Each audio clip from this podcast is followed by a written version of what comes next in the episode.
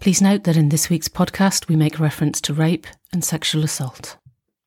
Welcome to That Was the Women's Week That Was, based on the WRN News Review of the 22nd of April 2023, and it's been another busy week for the WRN team. This week, we ask you to lobby your local politicians, support your Welsh sisters, and watch out for the new policy on gender in schools. But first, let's talk about the safety of women and our report on the staggering number of rapes and sexual assaults taking place in UK hospitals. Hospitals are unsafe. Shocking statistics on rapes and sexual assaults.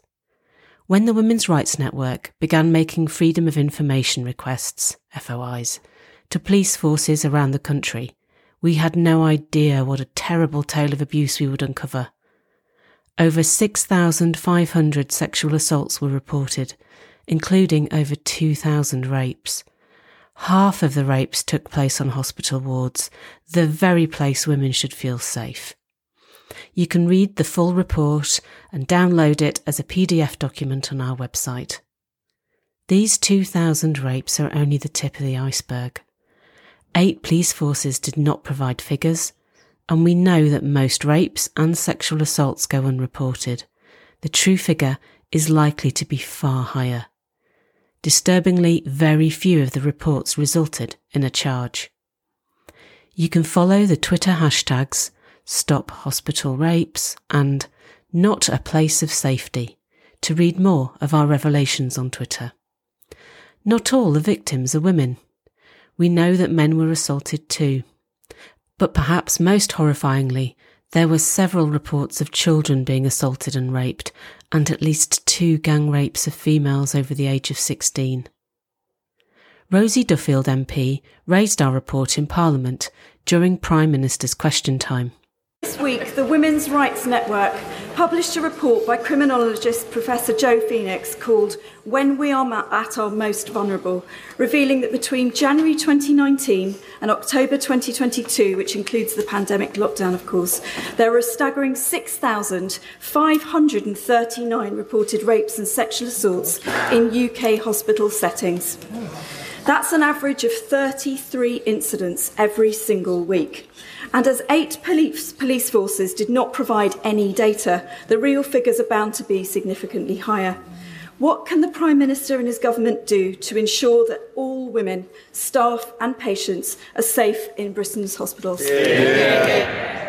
yeah can I uh, can I first of all say I was deeply shocked, like the right honourable lady, and appalled to hear about the cases of sexual assault and abuse in the NHS, and I pay tribute to her for her long-standing campaign on these issues. NHS organisations are responsible for protecting their staff and patients from sexual harassment and conduct. Uh, they've recently established a domestic abuse and sexual violence programme to, to build more robust safeguarding uh, processes for protecting patients. We will work very closely with them to ensure that that is implemented, and I know she will hold us to account for doing that.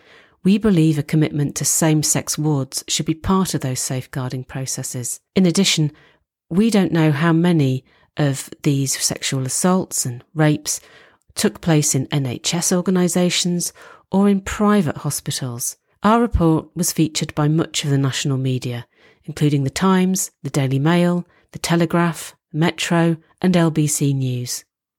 But this issue has met with almost complete silence from the BBC, Apart from a mention of Rosie Duffield's question by BBC Politics and the admirable exception of Colin Murray on BBC Five Live, you can listen to Colin Murray interview the author of the report, Professor Jo Phoenix, on our In the Media section on the report page on our website.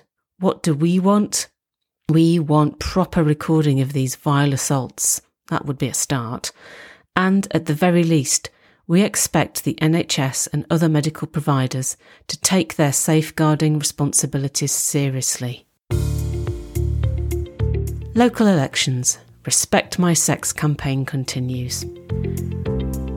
We continue to ask politicians the difficult questions. Find out if your area is holding local elections on the 4th of May and learn more about how you can influence candidates on our Respect My Sex campaign website that's respectmysexcampaign.co.uk. We have leaflets you can distribute and posters you can use.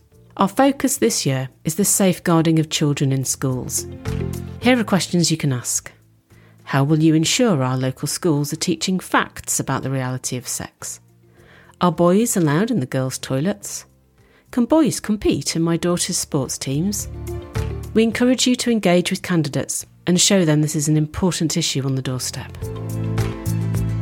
Wales has a woman problem, giving away our rights. The Welsh Government launched their LGBTQ action plan this year. They ignored requests from women's groups to be involved during the consultation and gave a sinister warning that any responses that contain hate speech will be passed to the authorities. The plan states we will seek the devolution of powers in relation to gender recognition and support our trans community, and makes clear their intention is to introduce self ID in Wales. Our main challenge is to get the message across to the public before it's too late. The media will not report on this issue or challenge the government. The women in Wales, a small nation, need the support of their sisters across the UK. More on this next week. Schools. New gender policy out soon. According to news reports, the new gender policy for schools should be released this summer term. The Education Secretary, Gillian Keegan, has previously demonstrated a lack of understanding of the impact of gender ideology in schools. But apparently, Kemi Badenoch, the Women and Equalities Minister, has been advising her, so we are hopeful of a positive outcome. In an article in the Telegraph entitled Single Sex Schools Can Reject Transgender Pupils, it gives us an idea of what the policy might contain, and Miriam Cates MP is optimistic that this new guidance may change everything, and you can read her opinion piece in the Telegraph. It's entitled This Can Be the End of the gender insanity.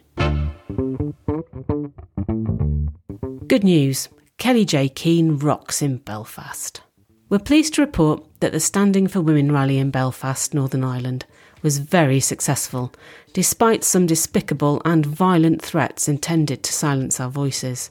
Over a hundred women attended, including many WRN members, and there were some powerful speeches from Northern Ireland women of all ages, from schoolgirl upwards. There were noisy anti women protesters there, of course, but the police did a good job and kept the women safe. You can follow the Twitter hashtag Let Women Speak Belfast for snippets, or you can watch the whole thing on YouTube on Posie's channel. You will be moved to tears. Good news the Women's Institute members are revolting. The Women's Institute was formed in 1915 and is famous for its Jam and Jerusalem image. In fact, the Women's Institute is the largest voluntary women's organisation in Britain, with more than 180,000 members.